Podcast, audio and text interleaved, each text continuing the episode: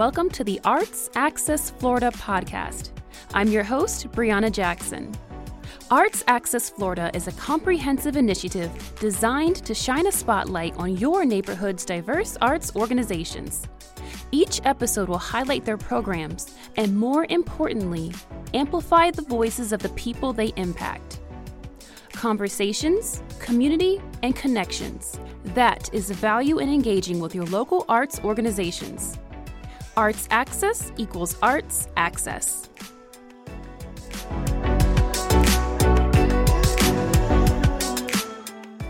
Support for Arts Axis Florida comes from the Community Foundation of Tampa Bay, championing philanthropy, encouraging and connecting givers to bring lasting good, investing in education and economic mobility. Learn more at cftampabay.org.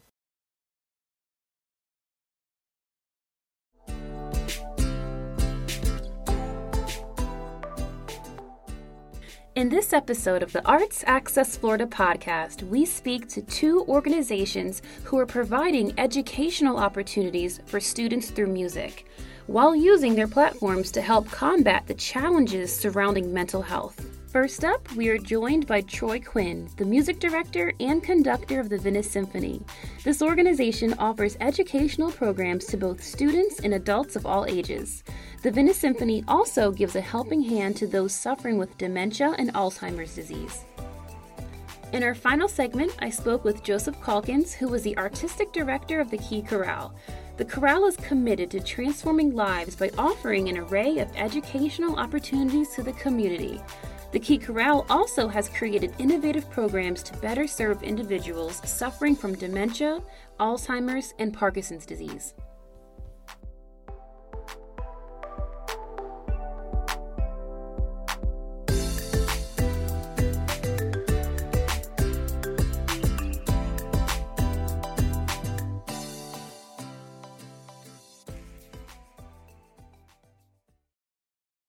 Troy. Welcome to the Arts Axis Florida podcast. How are you? Hi, Brianna. I'm well. Happy to be here. So, Troy, can you tell us about your directional style and how long you've been with the Venice Symphony?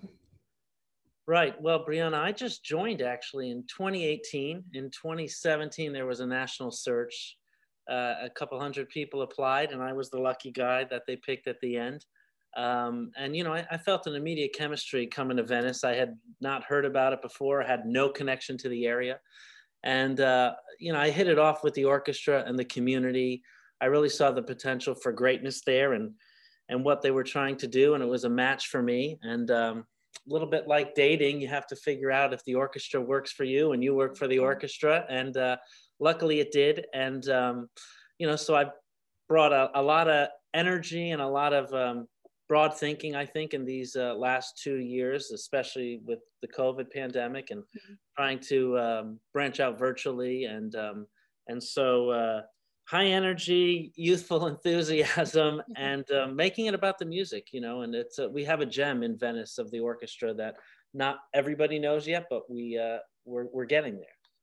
Right. And what is it about the Venice community that just pulled you in and helped you make your decision to accept? Well, it's it's very warm and um, and inviting. You know, I think that was one of the uh, attractive qualities that drew me to the orchestra. Not just the players and the musicians, but the audience and the community as well. These people love classical and popular music and thrive for it. And I know no other place in the United States where, you know, we were selling 16 of 17 concerts out. I mean, that's unheard of. You know, we actually kind of uh, we could use a little bit bigger concert hall, even though the VPAC is the most gorgeous place. Um, it just we, are selling everything out, which is great. So there's a there's really a thirst for uh, culture and for music and for what we're doing at a high quality level. And I heard many people just in my first two years, you know, say, well, they were happy they didn't have to go fly to New York or, or go somewhere else in Florida to hear great quality music. So it really is a, a gem that we have in our state. Uh, with the pandemic, a lot of arts organizations have switched to the virtual side of performances. So, uh, tell us a little bit more about that with the Venice Symphony. Sure. Well, we took the bold initiative, like so many other orchestras, not to just pack it in for the year and say, we'll see you next year. we wanted to provide an at-home experience, um, an intimate, up-close experience. So we hired Captivation Productions, which is a great video and um, an audio uh, production company, um, along with H&M Productions, who did our audio recording. Uh, Marcus Ratzenbeck's our concert master as well.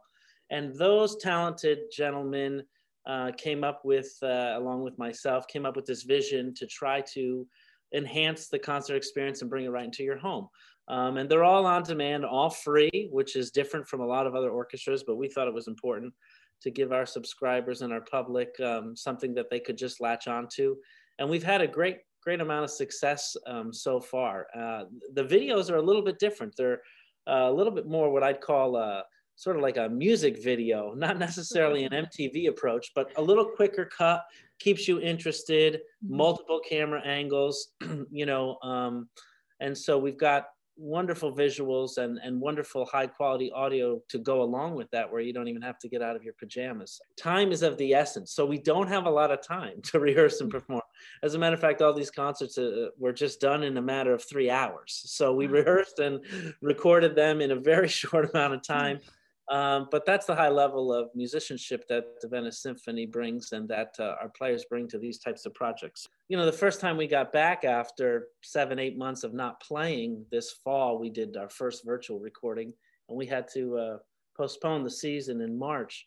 You know, I think that first chord we played, people were really uh, not taking for granted how, how wonderful it is to do this as our profession and also to share it with, with the world. Um, you know, I think it has a heightened sense of uh, appreciation now uh, that that we were shut down for for many months. So um, the music making process actually has been more sensitive due to mm-hmm.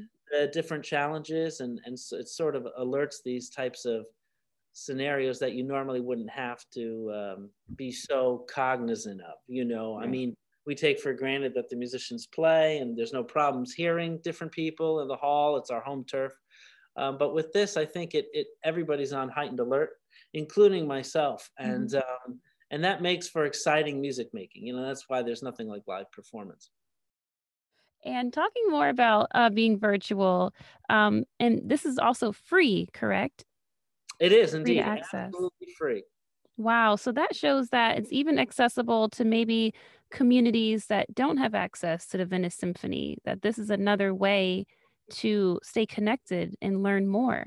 That's right. Chris Caston, our CEO, and I are adamant about um, making this uh, uh, able to be viewed by all and um, mm-hmm. for equal access to our entire community. And that goes for the entire United States. I think um, so many folks don't have the exposure to classical music or to any music. And um, I think that's the difference it can make in, in a child's life. We're certainly, or anybody's life, mm-hmm. we're certainly, um, one of our big missions at the Venice Symphony is to um, provide that high quality music performance to enrich everybody's life. So um, no matter what socioeconomic, racial background, um, it's it's universal, and that's I think the most important thing and and timely, Brianna, yes. right now that we can uh, focus on.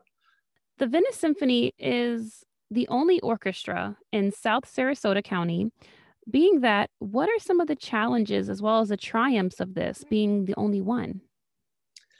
Well, you know, we have, of course, some wonderful orchestras in our area, uh, but but we are the the mainstay of of our uh, South Sarasota County and our geography. You know, the Venice Symphony has been around since 1974.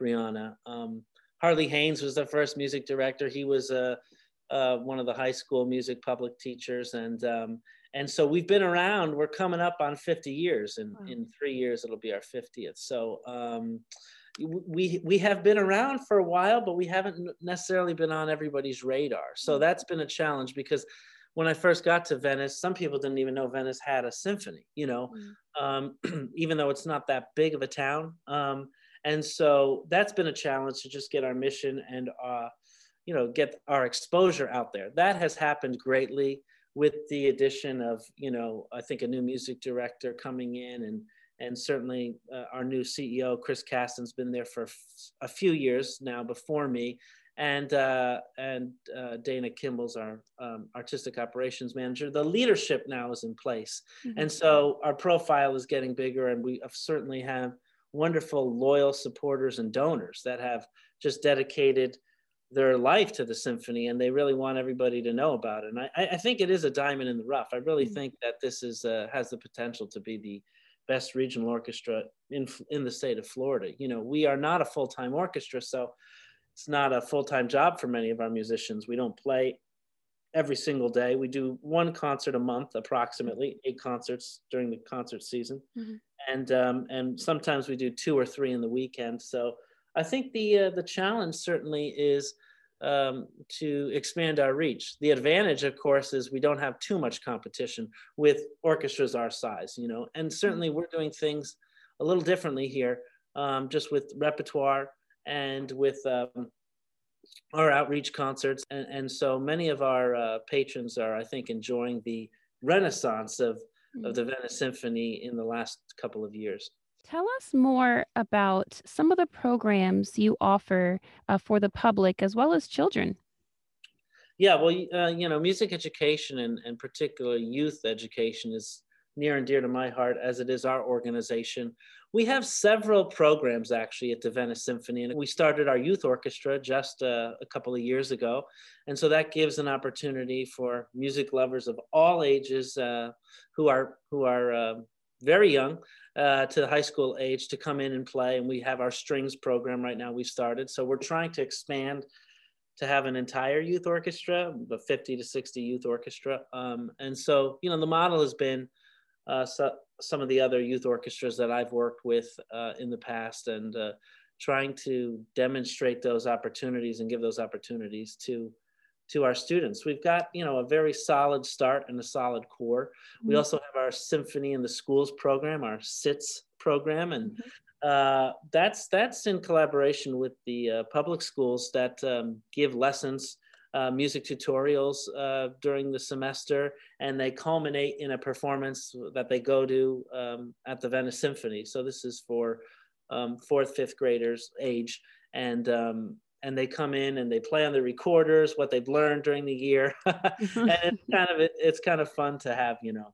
It's the only time I would say it's fun to have a thousand recorders going on at the same time playing you know Copland or something like that. But it's uh, they get really into it, and then they can mm-hmm. see you know the professionals on the orchestra uh, on the stage and i think uh, kind of relate to that that's you know sort of how i got started myself mm-hmm. by seeing people um, that i thought that was the coolest job in the world you know and how fun to make music like that. So that's important. We also have our summer music camp. We have a little bit of adult music education too or for um, you know a nursing home a music therapy session um, we're able to do that as well. So we keep very busy. Tell us more about the music therapy and how that works. Yeah, well, this is sort of a, a, a newer um, venture for us, you know, um, and this is, of course, made possible through some grant money. Mm-hmm. Um, going into some of these nursing homes and um, assisted living homes, and actually just playing with some of these folks, getting them in tune with rhythm and melody. And some of these folks have potentially long term um, health problems, uh, dementia, Alzheimer's. And so, you know, the studies have shown, of course, across the last few decades now, how those things can unlock um, some of the neurons to actually, you know, remember things. And so, um, you know, we, we have a lot of requests for that and for the elderly to come in and play.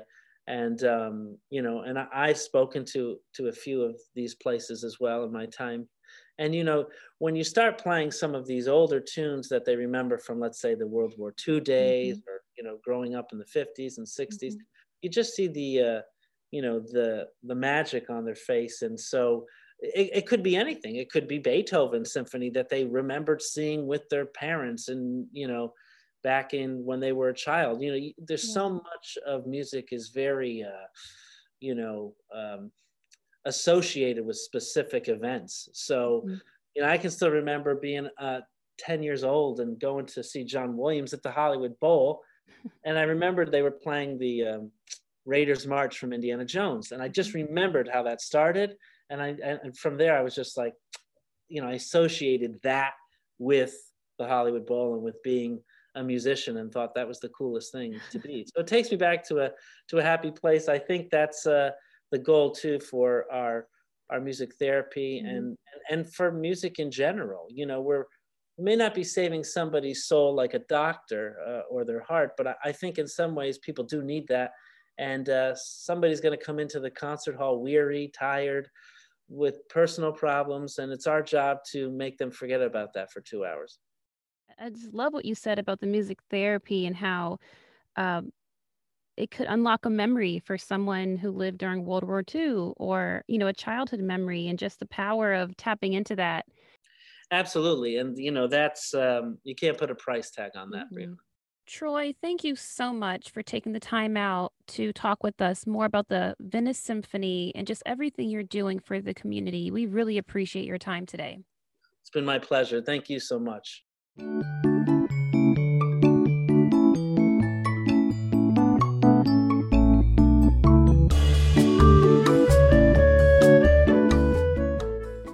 By implementing educational programs and other opportunities, the Venice Symphony allows individuals from all walks of life to experience the joys and pleasures of classical music. More information on the Venice Symphony can be found in our show notes. Hi, Joseph. Welcome to the Arts Axis Florida podcast. How are you? I'm great, Brianna. It's nice to be with you. Can you tell us about the Key Chorale and the choir's mission? Well, we are a symphonic sized chorus, or about 120 members, uh, and we are dedicated to transforming lives through innovative programming, artistic excellence, educational outreach, and service to the community. And it's a mission that really encapsulates all that we do from presenting dynamic and unique programming to our choirs for those living with Parkinson's uh, disease, uh, to our choirs that uh, we work with that are dealing with Alzheimer's and dementia, to our robust educational outreach program. And uh, last year, um, Chorale was recognized nationally by Chorus America as we were presented the 2020 award for education and community outreach. So it's we really uh, it's an important mission to us, and I think everyone from um, the singers to the board members to the committee members to myself, we're just all in uh, with using music to transform lives. I think that's what it's all about. Education and community seem to be the driving force behind the Key Chorale. It, it really is. And I think that's because uh, years ago I said to myself, um, um, before we were really thinking about education community, I said to myself, you know, if Key Chorale um, didn't exist anymore, who would notice and how would the community be affected? And when I really reflected on that, I said to myself, you know, we do some really wonderful performances, but would our community really miss it? Would there be a void?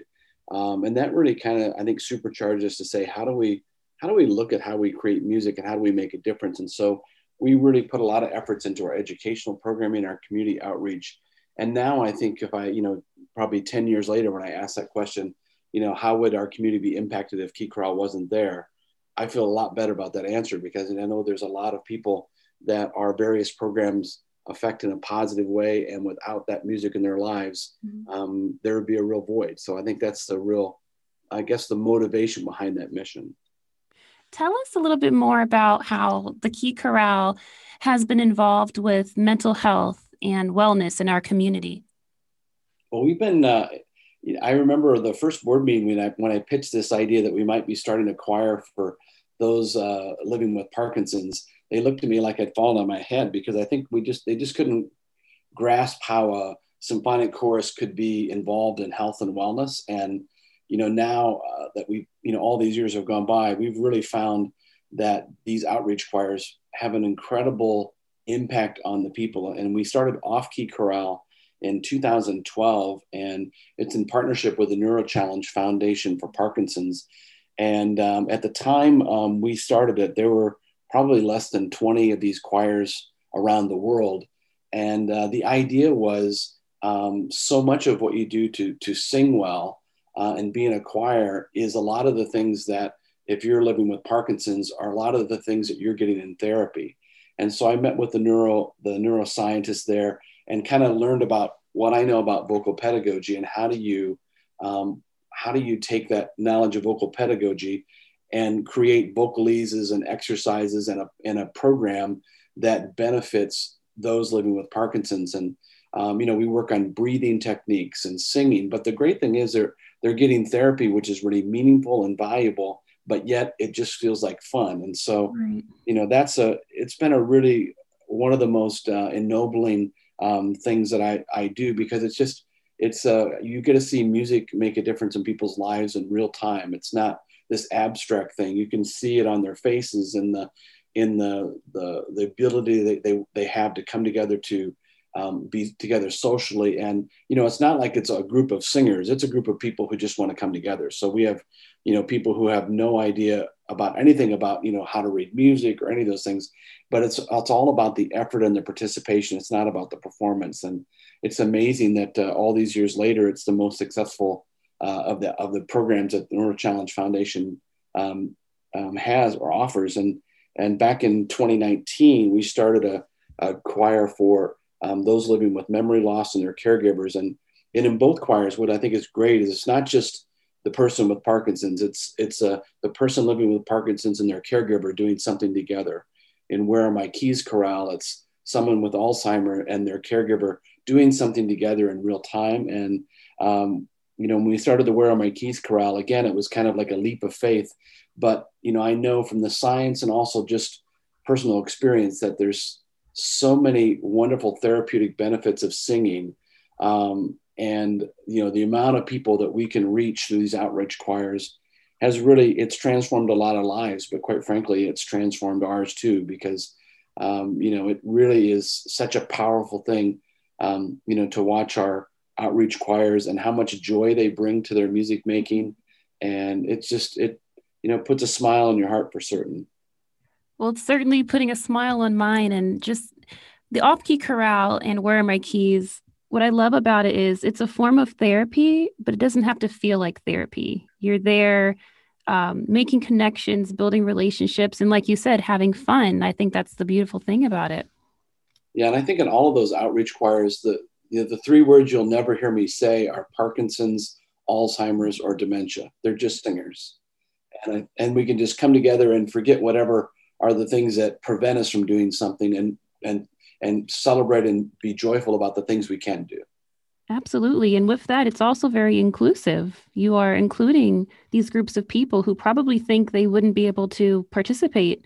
For certain. And it's it's really it's it's just beautiful to see. And i think um, we really encourage people just to just to come and experience. And i had one one person off key chorale and he came to me and says joe he says you know I think I'm going to have to drop out of the choir. And I said, well, why, why do you want to drop out of the choir? And he said, well, I just feel like I'm holding everybody back. And I said, I said, Jeff, I said, look around. I, I said, this is a motley crew. We're just here having a good time. I said, are you having a great time? He said, oh, I love it. I said, well, then you don't need to quit. He said, I don't have to quit because I'm bad. And I said, no, you just need to participate and enjoy it and have a good time and know that you're as important to the, to the to the organization is the person next to you. What are some of the educational opportunities that the Key Chorale offers? Well, we have about uh, essentially three uh, programs that we offer. The, the, the one that's the longest standing, I think we started in 2008, is our Tomorrow's Voices Today, um, which is our high school choral festival. And we work uh, in partnership with the six Sarasota County public schools. And so um, three uh, every year we work with three of those schools during this festival and um, it's a it's unique because it's not just a high school choral festival; it's an intergenerational festival because our chorale has everything from high school students to uh, octogenarians. So we have this whole uh, wonderful mentorship that happens between um, our, our more experienced singers and our high school singers. And I go into the public schools and I work with the students and their uh, teachers a couple times in advance of this. And then we come together as one large choir and uh, generally about 200 people that come together um, from all ages, and then we present a concert. And it allows the high school students to get a glimpse of what music making at the professional level is. And it's really become a great way. I feel uh, blessed that I can I can have essentially work with every high school choral student at least once before they graduate. And then the other program we have, which kind of was an outgrowth of that, is our student scholar program. And it's designed to prepare gifted and junior gifted juniors and seniors who plan to pursue music after high school. And uh, they go through a, a, quite a long process. They have to be recommended by their teacher. Um, they have to uh, go through a, a, personal interview and an audition. And then we select our uh, uh, student scholars for the season, and they uh, they have a lot of performance opportunities with us. They get to participate in master classes with um, guest vocalists that we bring in from all over the country, um, and each student is paired with a mentor and a voice instructor. And uh, our Chorale voice instructors give uh, each of those student scholars eight voice lessons. Most of these um, students, even though they're very excel- accelerated in music, have not had voice lessons. So we work on technique. We help prepare them for their college uh, auditions, and all these experiences, all the things we do, we do at no cost to the to the student scholars. So this is a, a funded through our generous donors and sponsors. So it's a it's really a great program, and it's really what um, when we created it, I thought of all the things I wished I would have had before I went to music school, and that's what we kind of created this program around. Um, and then the other uh, piece that we've been working on is with a group called the Visible Men Academy. We've been doing this since 2018, and uh, we've been bringing music to VMA, which is a charter school for at-risk K through five boys. Mm-hmm. And they don't have any uh, music program at all. So Key Chorale has filled in that gap to be sure that each and every one of these nearly 100 boys has access to music and musical experiences because um, you know K through five it's such a developmental time for them and um, and because they're at-risk boys, I think it's it's one of those things. It's it's so important for us to make sure that they have touch points um, that are music related. You know, you don't we don't really. It's not that, that we want them to become singers or orchestra members or anything right. like that. We just want to make sure that they have the musical experiences so that their world is is um, is really expanded. And mm-hmm. so we're really grateful to do that. It's been a wonderful partnership. They are uh, incredibly gifted and talented boys that just need um, some some loving hands in music. That's great, and it truly gives them an outlet. And who knows, maybe they'll discover a talent they didn't know they had. Exactly, it's all about access to the arts, and I think you know with at-risk populations, it's we it really behooves us all to find ways to make sure that they have those touch points, those experiences, because um, you know that I know before uh, we came to the came and performed for them and did kind of an inter, interactive musical experience with them. i I doubt that many of those um, kids had heard, um, you know, a professional a choir singing, you know, classical music. So, you know, it's it's just an idea, uh, just the way of, of giving them something of meaning and and just expanding their horizons, which I think is what's so great with that program. Well, Joseph, thank you so much for your time today. This was such a great conversation. And just thank you for what you're doing in our community. We really appreciate it. And it really does mean a lot and leaves an impact. Absolutely. It's, it's wonderful when your passion is also your work. It's awesome to learn about the many different ways these organizations are using the power of music to help our local communities. Educating both children and adults on the wonders of music really allows an outlet for expression. And not only that, but there are perfect examples on how the arts can be used to better a person's well being. Thank you so much for joining us, and tune in next time for more conversations within the arts. I'm Brianna Jackson, and you have been listening to the Arts Axis Florida podcast. This show is a product of WUSF Public Media with the help of our founding sponsor, the Community Foundation of Tampa Bay. Our show is produced by Aaliyah Moffitt, Chandler Balcom, and Leslie Laney. A special thanks to our editor, Scott Wackler, and our entire engineering team. You can find out more information, performances, and other content that our local arts groups are creating by following us on Facebook or Instagram and visiting our website, artsaccessflorida.org. That's arts, A-X-I-S-F-L.org. Copyright 2021, WUSF Public Media.